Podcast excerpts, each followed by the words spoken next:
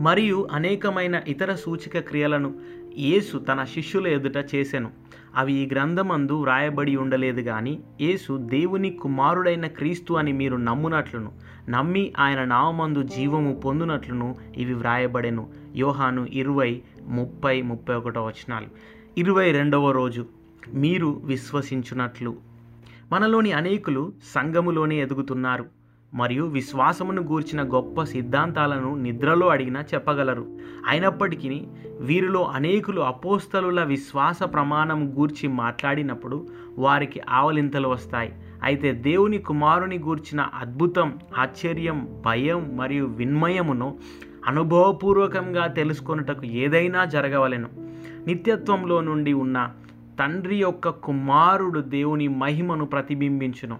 దేవుని మూర్తిమంతమై ఉండి ఆయన ద్వారా సమస్తమును సృష్టించబడి ఆయన తన మహత్తు గల మాట చేత ఈ విశ్వాన్ని నడిపించున్న ఆ కుమారుని మన మనం అనుభవపూర్వకంగా తెలుసుకొనుటకు ఏదైనా చేయవలసి ఉన్నది.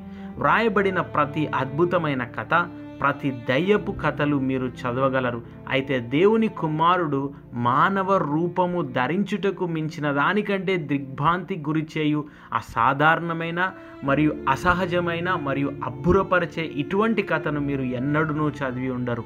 మేము ఎంత జీవం లేని వారమై ఉన్నామో. ఓ దేవా నీ కథను మరియు మహిమను గూర్చి విచక్షణా జ్ఞానం స్పందన లేకుండా ఉన్నాం. దేవా మనుషులు రచించిన కథలు వాస్తవమైన నీ కథ కంటేను నాలోని భావోద్వేగాలను రేపి నన్ను విస్మయానికి గురిచేసి అద్భుతం అనిపించి నాకు ఆనందాన్ని కలగజేశాయి అని ఎన్నిసార్లు పశ్చాత్తాపడి ప్రార్థించినా సరిపోదు. అయితే నేటి దినాలలో నక్షత్ర మండలం గూర్చి థ్రిల్లింగ్ చిత్రాలు మనకు కొంతైనా మంచిని చేయవచ్చు. మనం నిత్యుడైన దేవుని గూర్చి ఆలోచన చేసినప్పుడు క్రీస్తు యొక్క విశ్వ మహిమను అంతేగాక నజరేయుడైన యేసునందు వారికి మన్ మరియు మనకు మధ్య గల నిజమైన జీవము గల సంబంధమును గూర్చిన అద్భుతమును విస్మయమును ఆశ్చర్యాన్ని అనుభవించగలిగే సామర్థ్యము మనకున్నను. మనం చాలా అరుదుగా దానిని గూర్చి ఆలోచిస్తాం. అనే విషయం మనకు గ్రహింపు కలగజేసి తద్వారా మనం తగ్గించుకొని పశ్చాత్తాపడునట్లు చేయును. ఇందు నిమిత్తమే ఈ లోకమునకు వచ్చి తినని యోహాను పద్దెనిమిది ముప్పై ఏడులో యేసు చెప్పినప్పుడు మీరు ఎన్నడూనూ చదివి ఉండని అసహజమైన వింతైన మరియు భయానకమైన ప్రకటనను ఆయన వైజ్ఞానిక కల్పనను గూర్చి చెప్పుచున్నాడు. దేవుణ్ణి ఆత్మ నా పైకి వచ్చి నన్ను నలగొట్టి అద్భుతంగా ఈ విషయాన్ని గూర్చిన అనుభవాన్ని పరిశుద్ధాత్మ దేవుడు నాకు దయచేసి దేవుని గూర్చి ఊహించలేని వాస్తవికతను మేల్కొలుపును దయచేయాలని నా ప్రార్థన ఉన్నది.